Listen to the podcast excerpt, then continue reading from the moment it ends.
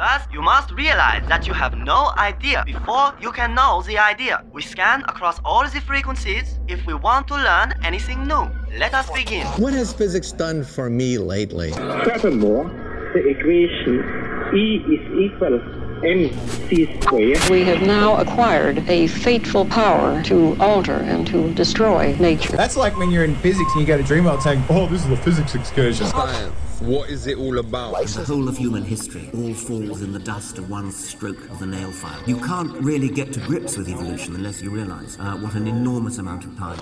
Our own planet is only a tiny part of the vast cosmic tapestry, a starry fabric of worlds yet untold.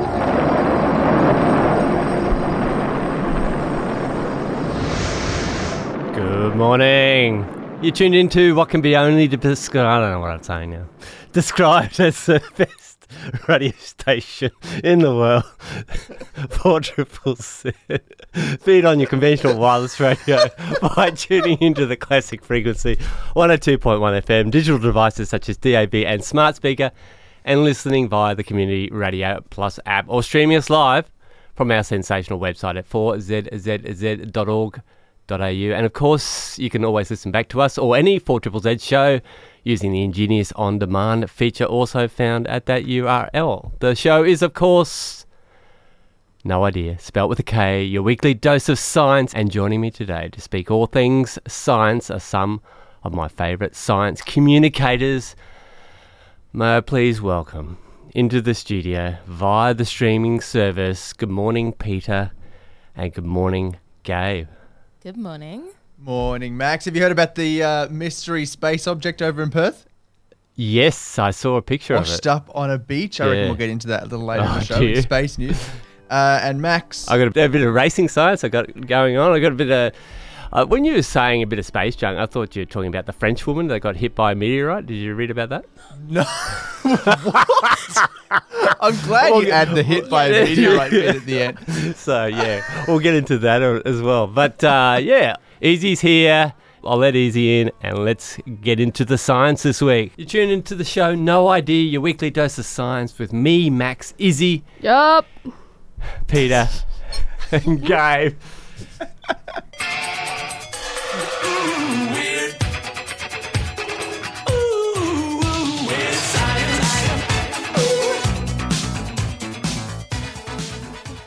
Who wants to kick us off?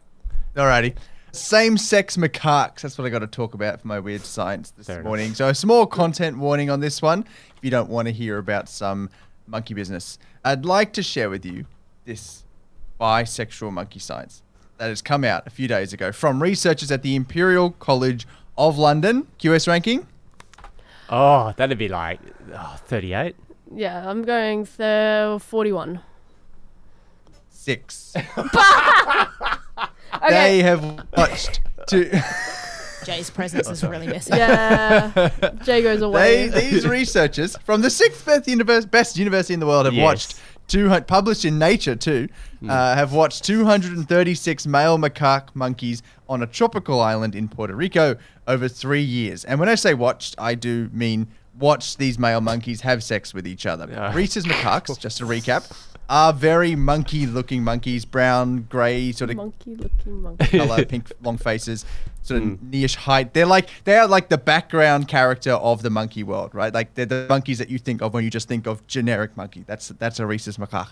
And over the course of this three-year study, the Yeah. researchers observed 46% of the male macaques mount what they call mount a female, uh, and 72% of them mount another male. Right. Ooh. Here's the best bit though, by Yeah. far. They also found that certain male macaques were, wait for this, that certain male macaques were more likely to be mounteurs and others more likely to be mountees. Which you may have other words for that you'd rather use. A- And there was no connection between the social status of the male macaques and whether they were a mounteur or a mountee, which implies that these same sex behaviors, uh, sexual behaviors, aren't about asserting dominance. They aren't a mistake in evolution because they, they also had no fitness cost associated with these behaviors. So it's not connected to their social status. It's not a fitness cost thing. So it's not it's not a dominance assertion thing. It's not something to do with like being better at surviving and passing on your genes.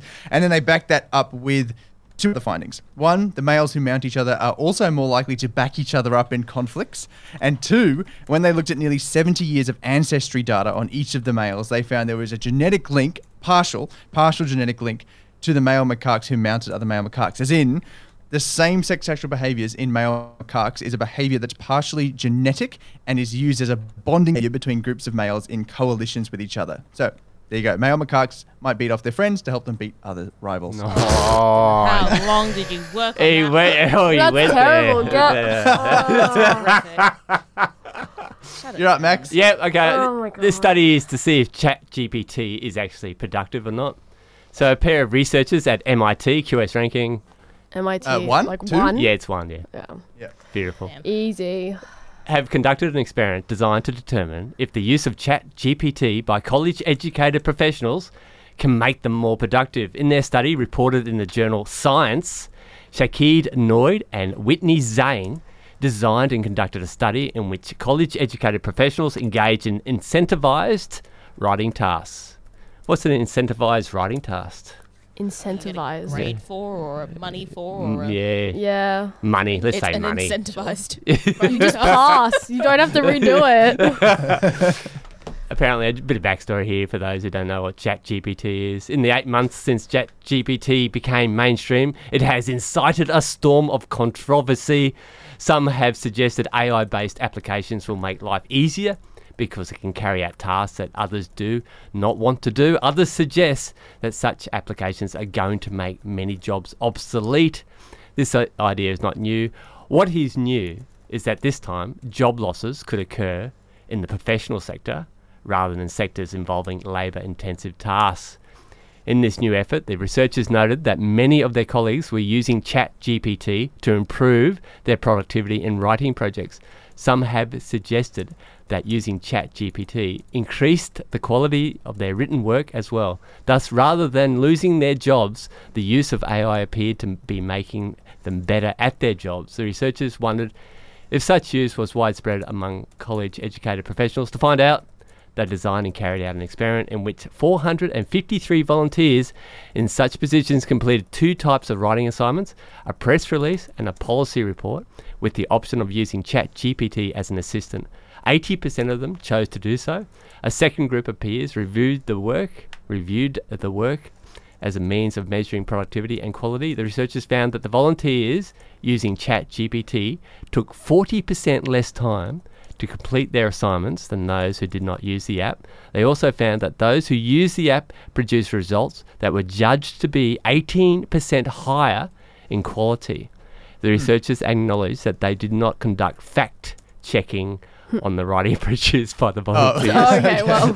and therefore, it Yeah, is cool. not known if the increase in efficiency and quality came at the cost of accuracy.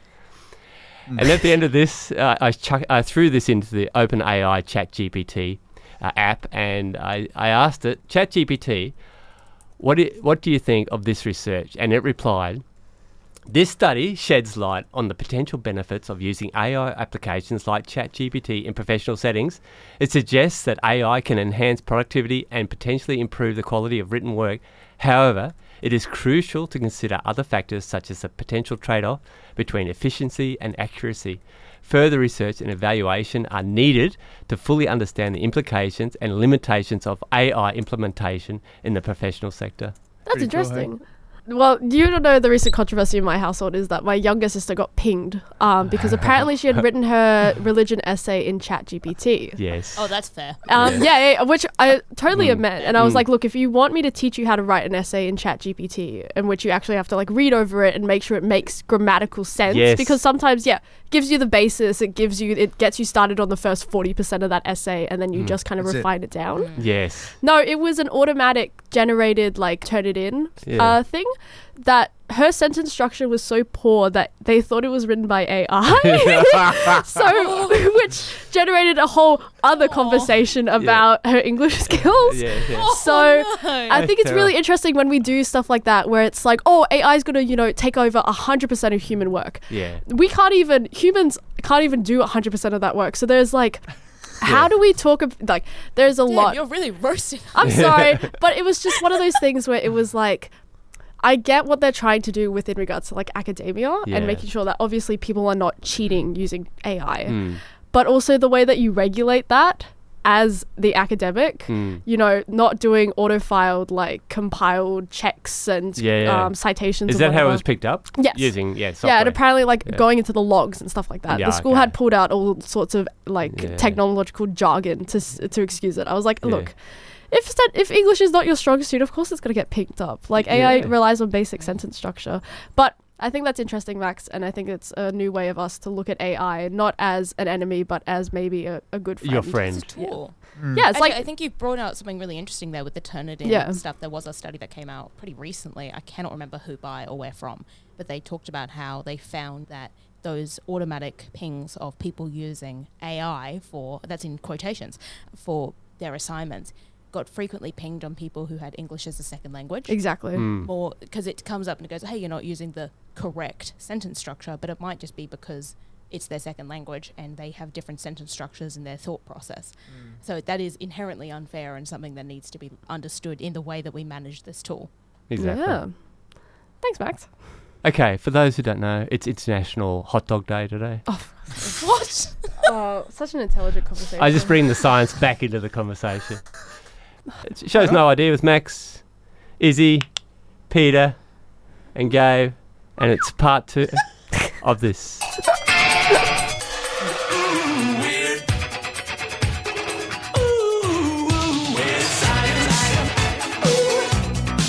I thought I was a loose cannon, but we've got Peta in the room. What do you got for us? Yeah, you do.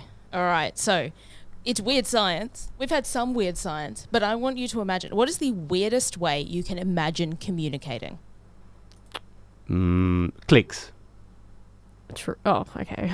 Clicks? True. That's yeah. the weirdest. Anyway, anyone else? Smoke signals. But like get real around the smoke weird. stuff. Uh, All right, okay.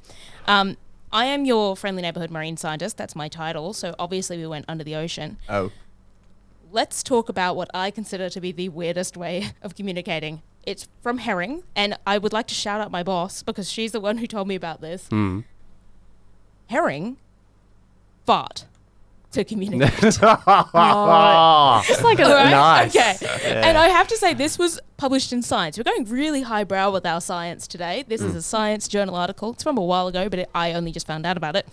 So essentially, as we've talked about before, sound and noise is incredibly important in the ocean because it travels so much more efficiently than light, right? Like it can go further, faster. If you were going to choose a method to communicate under the ocean, you would choose something to do with sound because it's just so bloody efficient. Mm. So obviously, obviously, things use sound to communicate. That's how they've evolved. But herrings have incredibly good hearing, even for a fish. Like even for fish standards, they have amazing, amazing hearing. How do they know so that? Researchers. I ah! asked them, Mac. and they farted back.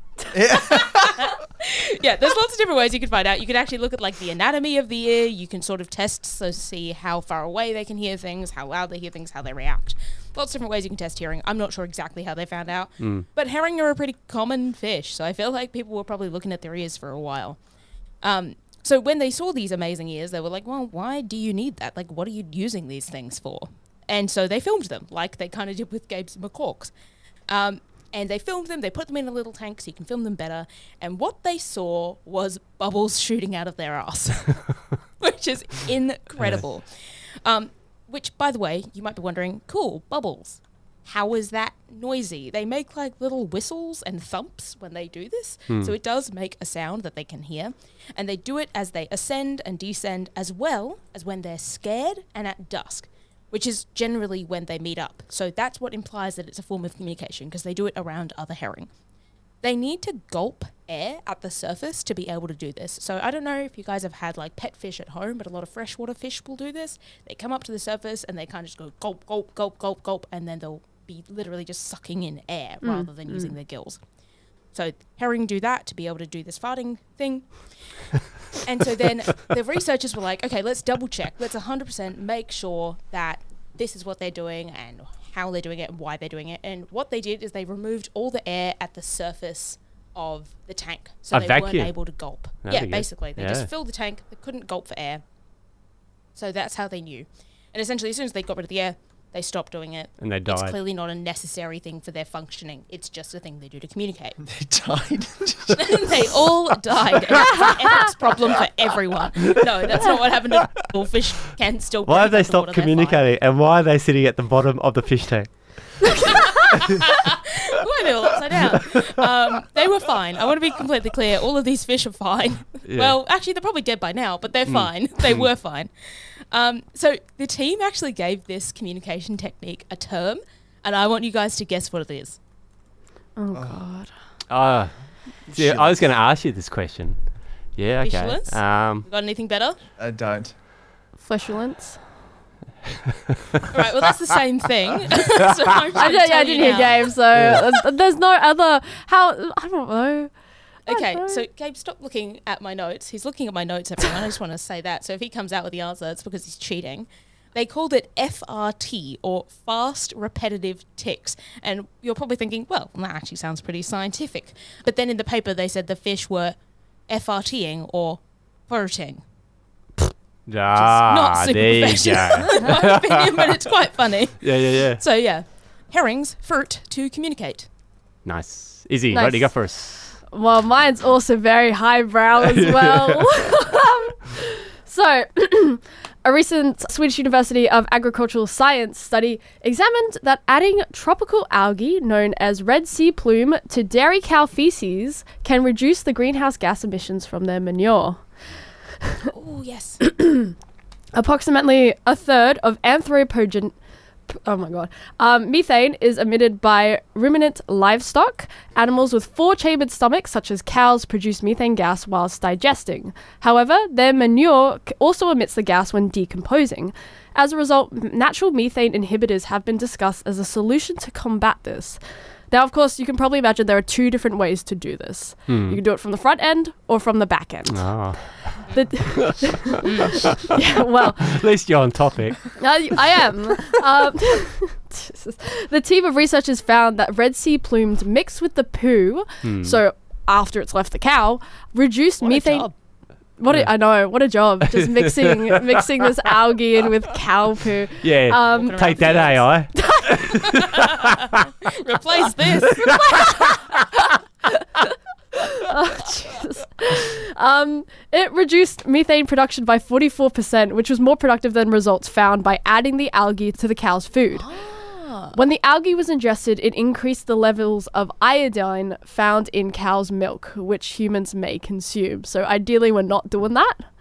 But red algae is commonly found in tropical to warm waters. Its main compound is bromoform, which mitigates methane by blocking the process through which the gas is generated.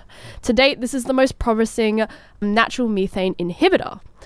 Now, the researchers say that yes, the findings were promising, but the sample group was only of four cows.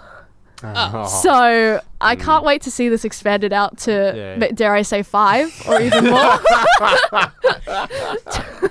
You, you, you can dare to dream. I, I can dare to dream Yeah, that. yeah, A whole field. There we go, Peta. A field. A Yeah. field. I'll even I'll get the Swedish on hand right now and just let them know. Come on over to Oz. We've got some. this this algae thing has been going on for a long time. This idea that you can Yeah. put algae in cow mm. food and and, Red and algae reduce specifically. it. There was Yeah. there's Yeah. another study that came out recently that was sort of the first one I'd seen that that found that the results weren't as promising as hoped when they scaled it up from four cows to a, you know an actual field of cows in Yeah. real practice and That's right. putting stuff in their in their feed.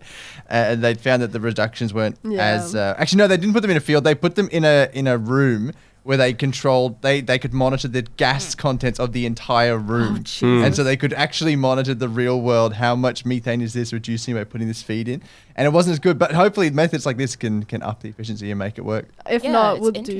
Oh yeah. If not, we'll do like a carbon capture sort of thing where it's just these four cows trying to In a mitigate dome. the effect of. The superhero cow. it's just like the Hunger Games with for these four cows against just all of the greenhouse gases. Cool, Your cool. mission, should you choose to accept it, That's right. to stop all of your friends from burping. Yeah, burping. here's Your a tribute. ease. Your emission. That's right. What's up, Brisbane? Who's up next? You tune into Fortune. Get the ramifications of your actions back. what you get for cutting everyone else off. you tune into Four Triple Z, and the show is no idea with Max, Issy, Peta, and Gabe, and we're going to get into some marine scientists for this Wednesday. What do you got for us, Peta?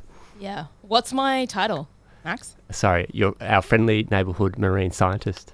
That's correct. Actually, uh, if it's interesting to anyone, I chose that title four years ago now because I am and will forever be obsessed with Spider Man. And I was thinking recently about like what kind of Spider Man I would be, Mm. and I wanted to do an Australian spider, and I'm kind of stuck between like golden orb because I thought it'd be cool to have like healing powers, or like a water dancer because that is a marine spider. But that's just like for whoever has an idea, please text in. Mm. Let me know which spider I should be. That's not really about my story. I just wanted to talk about that because I love it. I am going to start with a question though. Yes. It should be easy. You guys should know this. Mhm. Why is the sky blue? Here we go. I know this one. Okay, we'll go on. Because Yeah, it's it's. Yeah. Go on, Max. no, you No, no, no, you go ahead, go. It's it's to do with the fact that red, uh, the the wavelength of red light is shorter or longer than blue light. Longer. which means it bounces away easier than the short light bounces through and gets. It's the same reason that the ocean has a blue tinge and the red Ah. light bounces off quicker.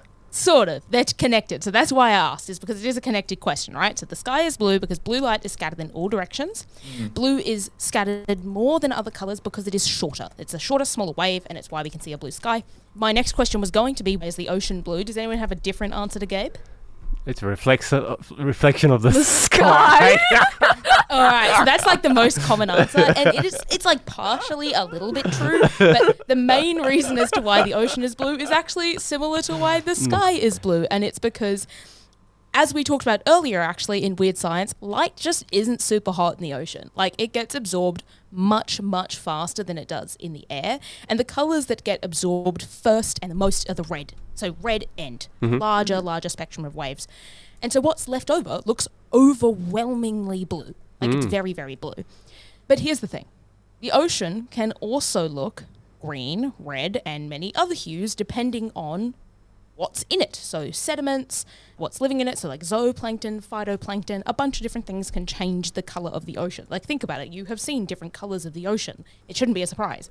Like, depending on where you are, we've all seen beautiful tropical beaches with turquoise water and mm-hmm. white sands. And then you've got the well, the Red Sea isn't really that red, but then you've also got like the deep sapphire waters of the open ocean, things like that. So the ocean clearly does have separate colors that we can see, but it's something that we comment on a lot, but we don't actually think that much of in science that often. Like we do a bit, but not on a global scale. So, next question.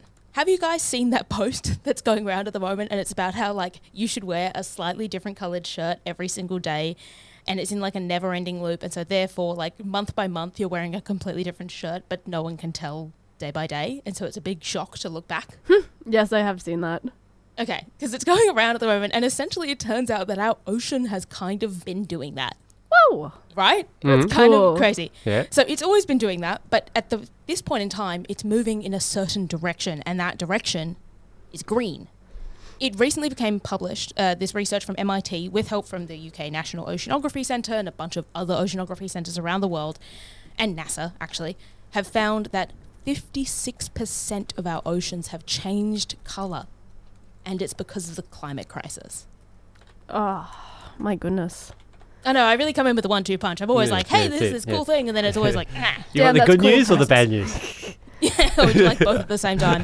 Um, yeah, so essentially, the changes in ocean color cannot be explained solely by natural year to year variability because, of course, it changes. It changes all the time. But we've now gone over that level of variability and we're moving very solidly in a direction. So, tropical ocean regions near the equator have progressively become greener over time, which is essentially an indication of changes in the ecosystems within the surface ocean. So, like I mentioned, there's a bunch of different things that can change water color. Sediments, so like if you've got a lot of sand, if you've got a lot of red sand, a lot of white sand, all of that will change colors because the light will refract off of those particles in the water. But similarly to that, in the ocean, we've got a lot of microbes. We've got a lot of small things, including like zooplankton, which is animal plankton, meaning like little shrimps, baby fish, baby lots of stuff actually.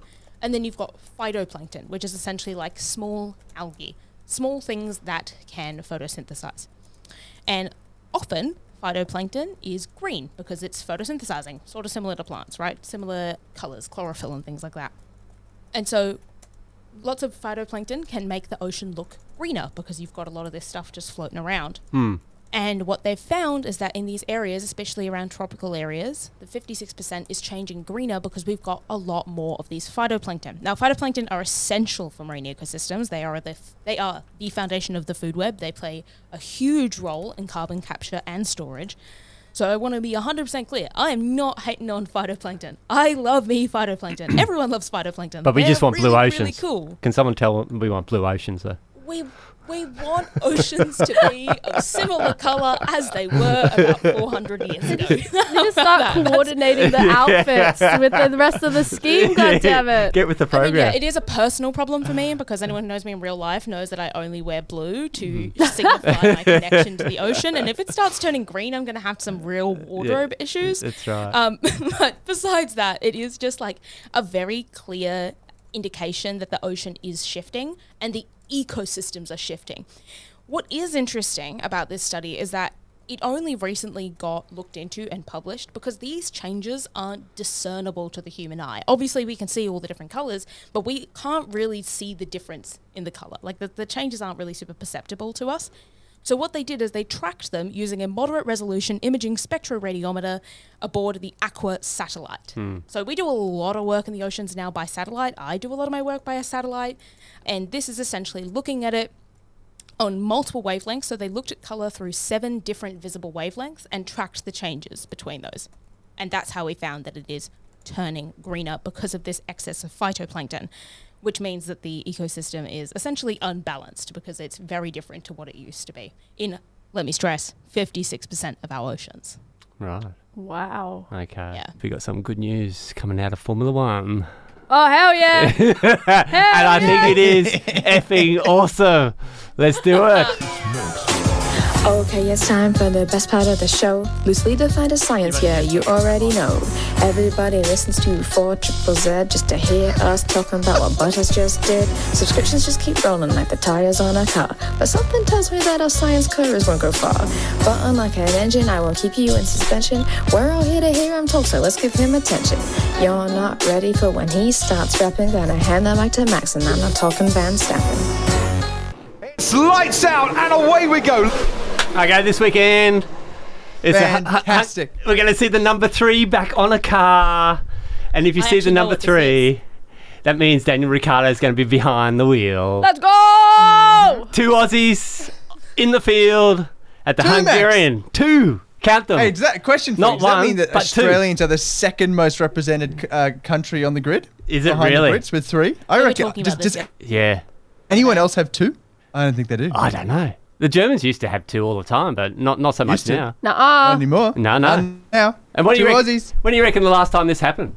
They had two Aussies in the field. Has this happened before? Yeah, yeah, yeah. Happened m- multiple Really? times. Yeah, yeah, yeah. Back in Alan Jones's day, back in the eighties, and then, uh, but the most recent one, you have to look back to 2011. Hey, Peta, you remember that? Oh, And the two, Sorry? and the two, of course. and the two drivers were Ricky. Webber and, Yeah. and Ricciardo. I Yeah. forgot they overlapped. They did. Oh Yeah. yeah. And then I asked uh, Bing Chat GPT to the same question: When was the last time this happened? Uh-huh. Two Australian drivers were on the uh, on the grid together, and it said the last time there were two Australians on the grid was in 2019 when Daniel Ricciardo and Alex Albon were racing in for, for Renault and So Toro that Rosso. made your work 40% easier, 18% better, uh, but not fact checked, right? Well, it's a pass. It's 50% correct. That's yeah, right. Okay. I'll tell my sister that. you want to catch that story? Yeah. Go listen back after the show on 4ZZ.org.au. Yeah, for those who don't know, Alex Albon is not Australian. Yeah, I think he's from Thailand, isn't he? Uh, oh, he's he's, He's half racing- Thai, half British, I think. Yeah, Yeah. yeah. Okay, Formula E happened on the weekend. It was in Rome, streets of Rome. There was a big crash, and that's all I remember. I haven't wa- actually watched any of it. Did you watch any of the Formula I don't think I did. No, but I'll have to. I'll have to definitely watch the highlights. Hmm. It's such a different like area of uh, like racing. Yeah, yeah. But yeah, Big Crash. I definitely saw that one. Now, we just sorry, we just we just go back to F1, Oh. um, the Hungarian Grand Prix this weekend. For those wondering, who holds the record for the most wins there? You reckon? At Hungary, Yeah. Schumacher or Vettel, I reckon. Yeah, his name is well. He, he's been seen with Shakira. Does that help? Shakira, Shakira. That's all I can bring to this segment, and I hope you Yeah. appreciate it. That's where I am at. Fair enough. Fair enough. Lewis Hamilton, he, he's, Yep. he's won it eight times, apparently. There you go. So there you go. He might win it this weekend. We don't know. Or or not. Yes. You got anything to add about the F1 ga- game? Nothing to add. Just look for Ricciardo He'll be in the Alpha Tauri, which Yeah. is the is it's the sort of Red Bull second team. It's not really at the moment. I think it's only like half owned by Red Bull or something like yeah, that. yeah. But, They, uh, they want to put it more into line next year, they said. Helmut Marko Yeah. said he wants to as many parts as they can borrow from the Red Bull main team and use them on the um, the sister team if they can. and then there's there, there seems to be a, a bit of a plan of uh, potentially Ricciardo driving the Red Bull, which is the main Succession, one that, is- yes. that Max Verstappen is Yeah. is winning at the moment with, and is the one that he left a couple of years ago to go race worse cars. yeah. Uh, a- and, he'll get line. This has to be the game plan, doesn't that. it? I mean, he's Yeah. going to be replacing Perez, isn't he? Like by 20, don't- 25, I'd say. Yeah, seems like the plan. It seems like the Love plan. it. in competitive cars potentially Mm. over the next next couple of years will be pretty damn cool. And finally, the Valtteri Bottas and Romain Grosjean report. Valtteri has been questioning the performance of his Alfa Romeo and whether the team should abandon the current car design and go in all in for next year's design. And this is what Mercedes has sort of been talking about as well. He says, even though we are not already halfway through the season, you have to question why we're not meeting our KPIs. Bot- Bottas is currently 15th in the championship. He's on five points, but the way I like to think of it is he's five points better than Nyck de Vries. And he'll Yes. always be five points better than Nyck de Vries. And and Nyck de Vries, who's the one who Ricciardo is replacing, Yes. uh, which is probably unfair to de Vries to be. fair. Just, he had ten races and then he got booted, which is just hard. But uh, it, it, he he will have the rare honor potentially if Ricciardo does all right of finishing twenty first out of twenty cars Hmm. at the Oh, end of the season with Ricciardo Sorry? jumping in for the race. Yeah. that's cool. That's actually that's kind of like that's that's really sad, but also that's kind of cool. Yeah, very cool. It's kind of cool. Now, Max, we got a text Yeah. from Dave in, didn't we? oh, we did. Yeah, yeah, yeah. I was just going to finish off my report. Oh, sorry. Yeah, yeah. Roman, also have a tidbit. Roman, Please, Roman, let. Romain Grosjean. He uh, he managed to bin his car halfway through the race in Toronto, but I think he did it on purpose. I'm only The- the speculating here. car. Okay. His IndyCar, yeah. He binned it at lap 40 or something. Because he speaks French and he's, he's a bit of a cook and a bit of a foodie, I think he, he, he tried to finish early so he could uh, enjoy uh, the, the warm Canadian hospitality over there. Yes, we had something in from Dave. Okay. We're just gonna leave it on that Your note. everyone. Um, cool. Okay, I'll bring it up. Here we go. So, were the oceans ever a different colour in the past? Were they yellow in the Jurassic period? Peta. This is actually a really cool question, and I love that we brought up Jurassic because it is a paleo sort of thing. Like, we're talking yonks ago, not like, you know, 200, 300 years. A while, we got to go back a bit. But yes, the oceans have absolutely been different colours. You know, that sometimes they were barely even oceans. They wouldn't have had much to light to refract. The Earth has gone through a lot of different changes. But one of the things that I think is really cool and sort of relevant to the story is that there has definitely been periods of time where they've been significantly greener, like very, very, very green. And one of these times was the Great Oxygenation, which is a event that we like to talk about.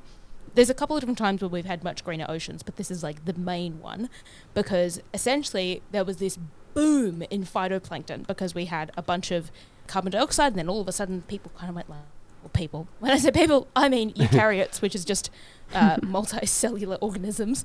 So little phytoplanktons and all the ancestors of phytoplanktons came along and they were like, hey, we can we can use this and make oxygen. Like that could be a thing that we could do. And when they did that, it exploded and it became this huge thing. Very, very popular, learning how to create oxygen. And the world got up to what we think may be the theoretical limit of oxygen in our atmosphere at one point in time. Really, really, really high. It was very intense. A lot of things died. but yes, at that point in time, because all these things were using as form of photosynthesis, photosynthesis to create Hmm. oxygen, everything went very, very green all over. And then, it, well, I assume, unless they were doing something else, we can't really fact check that. But knowing what we know, probably very, very, very green. Probably. That's about 350 million years ago, by the way. Cool. The text line's looking a bit slow this morning, Max. It's probably our fault for not shouting out the number enough. True, true. 0420 Text us, request a song. If you got something to say, say it. 0420 The number's on the website and on the Community Radio Plus app as well if you need to track it down. I made a good little sting about this from last week when you were doing the phone number. You want to hear it? Sure. Go for it. And Gabe. I love the pause before Gabe's name every time. Every time. Wrong one. Let's try this one. Mm-hmm. 04206. What, wait. 04206. Zero, 26733. Three. That's it. 04206 26733 is our text line if you want to get in touch over this next few minutes Yeah, because I think pretty much everyone has an opinion on this. Thank you, Orlando Furious. You're tuned Loved into it. Four Triple Z. The show is no idea with me, Max, Issy, Peta, and Gabe, the master. We're going to hear from The next V, aren't we? A couple of minutes, yeah, V and I are going to take you to, through two recent studies that have come out, both investigating why the bugs have gone, generally speaking, and where they've gone, and two new papers that have some new ideas about the effects of two pretty different things, and two things that you might, well, one that I think you'll think about, and then one uh, that you might not really associate with driving declines in insects. V has a story for us on a study that's gone out and done this massive literature review, like where you go and grab all the science you can and synthesize it down into like some some findings that are consistent across all of these these research papers, and looking specifically at what pesticides are doing to insects around the world. Hey everyone, V here for my monthly check in. I'm going to be talking once again about bees. I know I've been running quite a few bee stories lately, but like I just got my ecology degree, so how about we just let me live? As you probably know, the agricultural industry relies really heavily on pesticides. They used to grow many of our most common crops, but they're also pretty widely acknowledged to have some harmful ecological effects. For instance, they can pollute waterways or adversely impact a variety of non target insects. Now, for this reason, the use of pesticides around the world is typically regulated in some sense. At the very least, farmers are generally urged to follow certain mitigation measures to minimize the harmful effects of pesticides. These mitigation measures can include things like spraying at night, or using a specific nozzle on a pesticide sprayer, or maintaining certain buffer zones when spraying, things like that.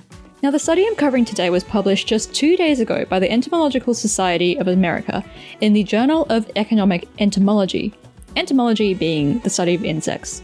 Anyway, the study was a sort of literature review on all the peer reviewed research that evaluated the effectiveness of these mitigation measures. That's to say, how good they were at minimizing the harmful effects to bees. They managed to narrow their review down to just 34 studies, and there were a couple interesting things that jumped out at the researchers. For one, there were 12 studies investigating the effectiveness of repellent additives in pesticide sprays. Repellent additives are pretty much what it says on the tin. They're compounds that are meant to discourage bees from interacting with a crop that's been recently sprayed. Now, the really bizarre part about these studies is that they only tested these repellent additives on their own. That is, they didn't test them alongside the pesticides themselves. Another weakness of these studies is that they only tested these repellent additives, or those other mitigation measures, against one species of bee. Now, this is the point I found the most interesting from an ecology perspective. Almost all the research only looked at honeybees, not other pollinators or even just other bee species. Nope, specifically honeybees. While honeybees are the most famous bee, they're also probably the one we should focus conservation efforts on the least. They're a domesticated, managed species. Experts in the field actually consider honeybees as more of a livestock than wildlife. Like, I just did a quick Google, and even the ATO classifies honeybees as livestock for income assessment purposes. While there are many feral populations of honeybees in Australia, you can still think of them in the same veins as like chickens or pigs. Farmers can even rent out honeybee hives to camp out at their orchards during pollination season. In the context of pesticide mitigation measures, it seems pretty absurd to use this one domesticated species of bee to make measures relating to all bees, especially when Australia has thousands of native species, many of which are endangered. So, looking at all this research, what does it say about pesticide mitigation measures and their effectiveness on protecting bees from pesticides? Well, the fact that the research almost entirely focuses on domestic honeybees to the exclusion of other bees or pollinator species means those mitigation measures are more aimed at protecting livestock rather than wildlife. Which, if you think about it, serves more of a commercial purpose than an ecological one. The big picture finding of this literature review was that a lot of the mitigation measures and regulations surrounding pesticide use aren't really backed by strong research. Most of them just come from conventional wisdom.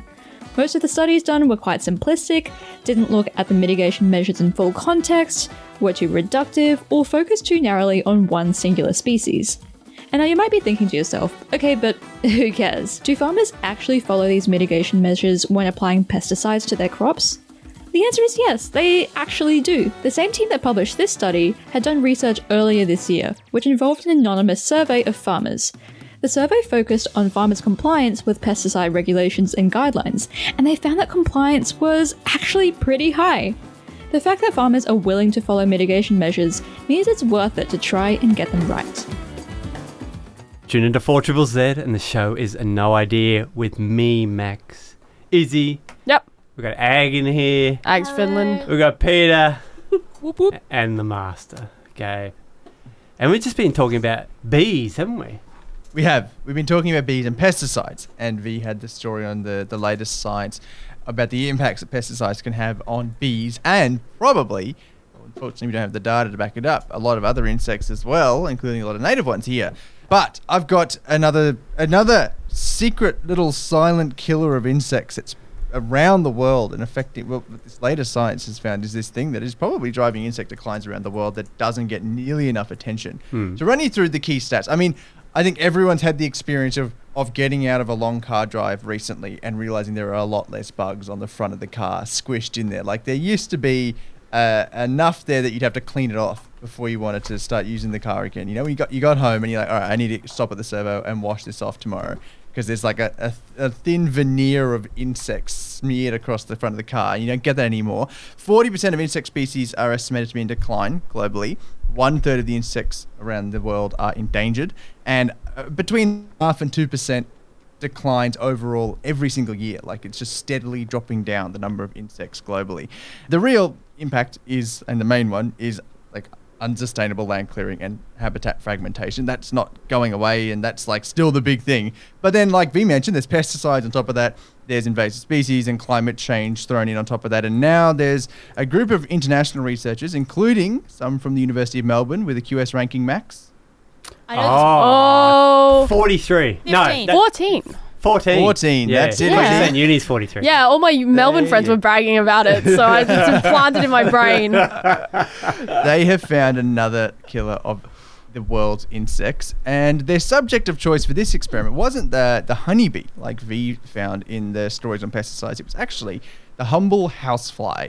They'd exposed these flies in part of this experiment to various levels of Beijing air pollution, which is regularly above what's considered healthy. It's improved, but it's still regularly above what's considered healthy.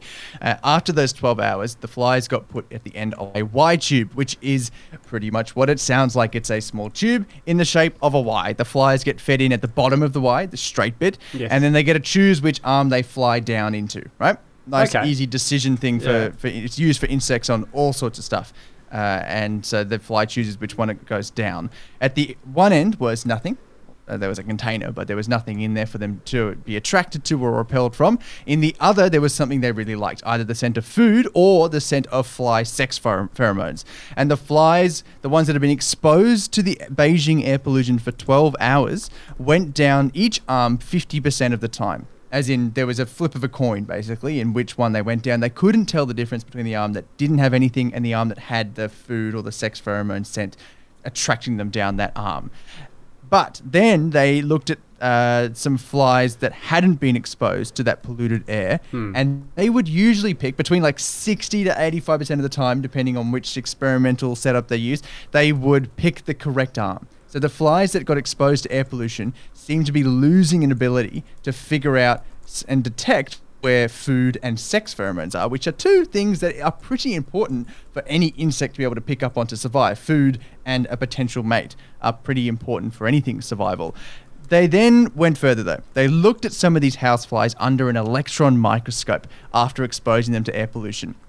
They found air pollutants clinging to their antennas, solid particles and liquid droplets, uh, and some of them contain things like toxic heavy metals, organic substances uh, like coal, oil, petrol, and things from wood fires. all like clumping on the antennas of these houseflies. And the worse the air pollution the fly was exposed to, the more stuff got stuck to its antennas. And to double check this was the issue and make sure it wasn't just a crazy fluke, they measured the electrical signals in the brains of the flies who had been exposed to air pollution, different levels of air pollution. It confirmed that the contamination of their antenna from air pollution significantly weakens the smell signals that those antennae can send to the fly's brain, which is just such a horrible issue for flies to have because it means they can't detect the food, they can't detect potential mates because there is this physical barrier on their antenna that's blocking those scents from getting to the antenna and from the antenna getting up into their brain. And uh, not just a problem for uh, for like direct air pollution that we're creating, not just you know things that are coming out the back of a car. They're also saying bushfire affected areas in rural Victoria have shown that the antenna of diverse insects, including bees, wasps, moths, and flies are contaminated by smoke particles, even at considerable differences from the fire front. So, as we intensify climate change and, and don't manage bushland properly, the fires are going to be interfering even more as well, as well as like the direct stuff we're throwing up and creating pollution from. And uh, yeah, when you take it all together, about 40% of the Earth's landmass is exposed to particle air pollution concentrations above the World Health Organization's recommended annual average. So if you think about 40% of our land area where the insects are being above what the World Health Organization say is safe for humans, um, there's probably a lot of insects out there that tr- traditionally use scent to get around that are having all of that pollution physically block their antennas Hmm. and interfere with their ability to find food, find mates, and do everything else they need using their sense of smell. They'll have to hurry up and evolve, won't they?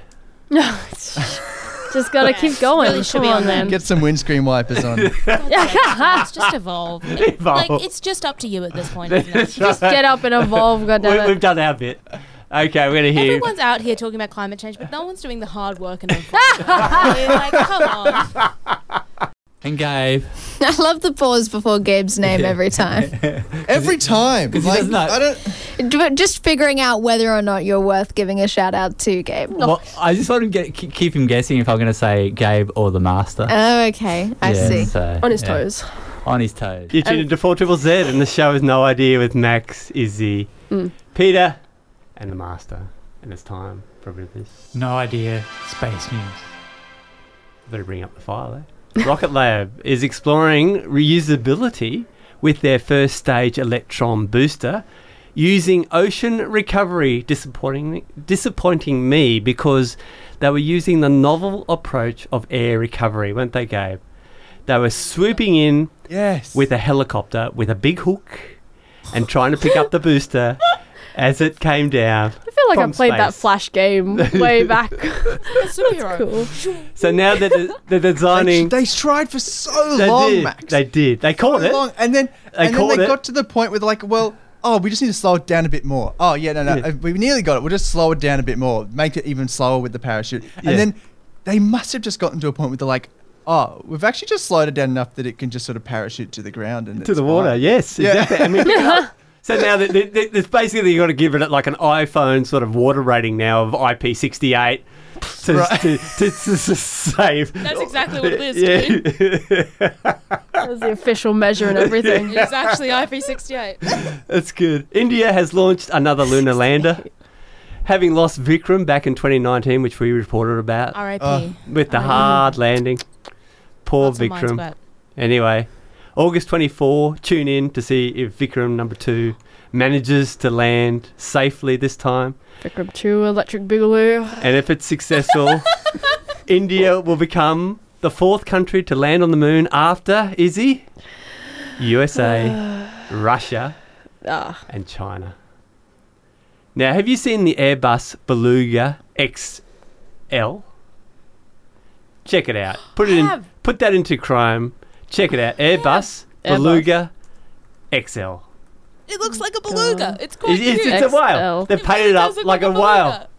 Oh, that's cute as hell. Oh my god. Cute. It's got like the chubby cheeks Oh, and wow. everything. It made its first flight back on this day back in 2018, and the aircraft livery is of a whale. It has 30% more capacity than its predecessor, which means it can now carry two wings instead of one for Airbus as they build their airplanes across the world.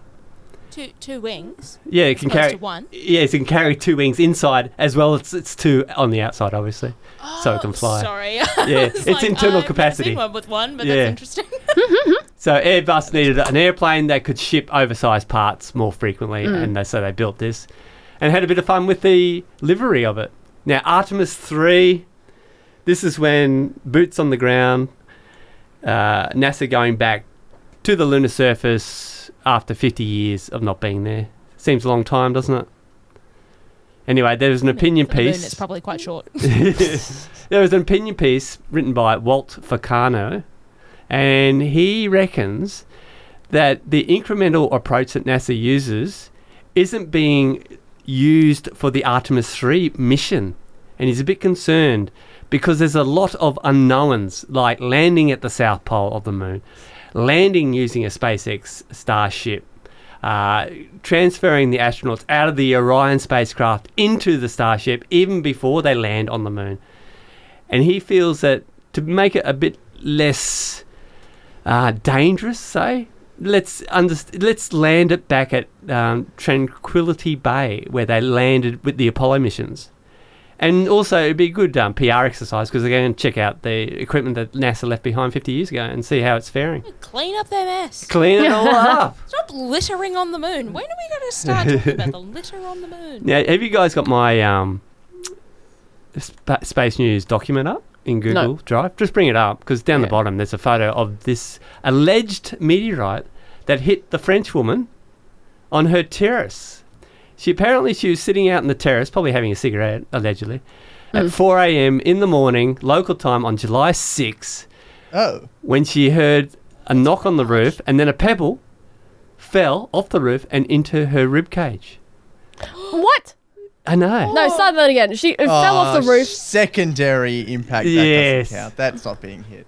Sorry, it went in her to her rib cage. Well, no, just uh, on top of her chest. There you go. Yeah, that's what I thought. Yeah, I was like, not- yeah, we got projectile off the roof into her rib cage. Anyway, there's, there's a, Jesus, the roof is bouncy. It rolled and landed on. there's a oh, photo. wow. On the, there's a photo there for you to look at. As soon as they published the photo, the specialists in the meteorite field said, "Hey, this picture clearly shows that this is not a meteorite. These rocks have way too many angles to be meteorites." So if you have a look at the photo, have you seen the photo? It looks like a meteorite to me. It, it looks like I don't know. It meteorite looks like a shaming? lump of. Meteorite shaving, Peta. Shouldn't meteorites be Charcoal, allowed to be angular? I don't know what it looks like. Look, it could be. It's not like it's pretty smooth, It's but pretty it's smooth. it's got some like sharper ridges on it. Hmm. So It's, uh, a, it's a no from you, is it? Roof, though? No, well, I'm just trying to think like a higher up. Like it doesn't look like a bit of like road. It doesn't look like a bit of like. I don't know. Looks like a bit of pumice stone, doesn't it? Really? When It you looks look like at Yeah, it rock does. Is Yeah. what it looks like. It does look like a bit of pumice. so it's volcanic. it's- it's- yeah. Anyway, Probably should have. Yeah. for the Maybe it was some some romantic thing going on, or someone trying to get their attention at the Yeah, window. she didn't see the threw boom box with the boy. hit- yeah, exactly. Hit, hit the roof, hit her in the chest, Or and maybe- she cried meteorite, and the guy standing there with the boombox on the street, just looking all Well, maybe your trying neighbor's serenade just like throwing over a bit of. Uh, Or just yeah, nasty neighbor, And not the only thing that's fallen out of the sky that's been unexpected though, Max. At Yeah. the top of the show, we mentioned something over in Perth. Yes. Uh, I'm just gonna to Yeah. quote what uh, the Australian Space Agency's put up on Twitter, uh, which is we are currently making inquiries related to this object located on a beach near Jurien Bay in Western Australia, which looks like I don't know. What would you describe it looks like, Max? It looks like, like a, a big. part of an Indian booster. That's what they reckon. It does look a lot like a part of an Indian Stage Three rocket, uh, and launched it's 20 years ago. almost like a like Yeah. a copper water tank, Yeah, a yeah. small copper Looks water like a tank small or something. pressure cooker pot. Yeah. Or- But yeah, quite but- large, but- like but- you could fit inside. But like yeah, head Hmm. height. Mm. Sort of big pressure cooker pot looking That looks thing, covered in barnacles. Uh, the object they say could be from a foreign space launch vehicle, and we are liaising with global counterparts who may be able to provide information. As you said, Max, pretty much every reply to that tweet is a screenshot of the the uh, Indian spacecraft. What's it called? It's called. Uh, I can't even remember now. Uh, the Chand Chandrayaan three stage not Vikram. three rocket. Not Vikram. Not Vikram. and not MH370. People were talking Oh, about yeah, yeah, sorry, MH370. A bit of yeah, um, controversy there. off the Yeah. yeah. So we don't. And just just to, to do our duty as the community radio show, I should also mention the other thing they say, which is as the origin of the object is unknown, the community should avoid handling or attempting to move the object. I believe WA police have set up a, a They have, line around yeah, it. right Yeah, there. there's a Stop full- getting in, UO So there. you'd have to try pretty hard to get in there, but uh, don't touch it. Because it's grounded. It's just a UO, not a UFO. A UO. And that's it for No Idea this week. Gabe, sign us out, please. It is all we have time for this week. Thanks for tuning in. You can catch the full show on the 4ZZ.org.au website where you can also the stories we've covered listed out for you to go back on. You can find us next week, 10 to 12 on Wednesday morning for your next dose of science. Sounds pretty good. Thanks, Max. Thanks, Issy. Thanks, Peta. Thanks, V. Thank you, Uh, guys. And we'll see you again next week. What do you got, Max? Play us out. We got outro music. We'll speak to you next week.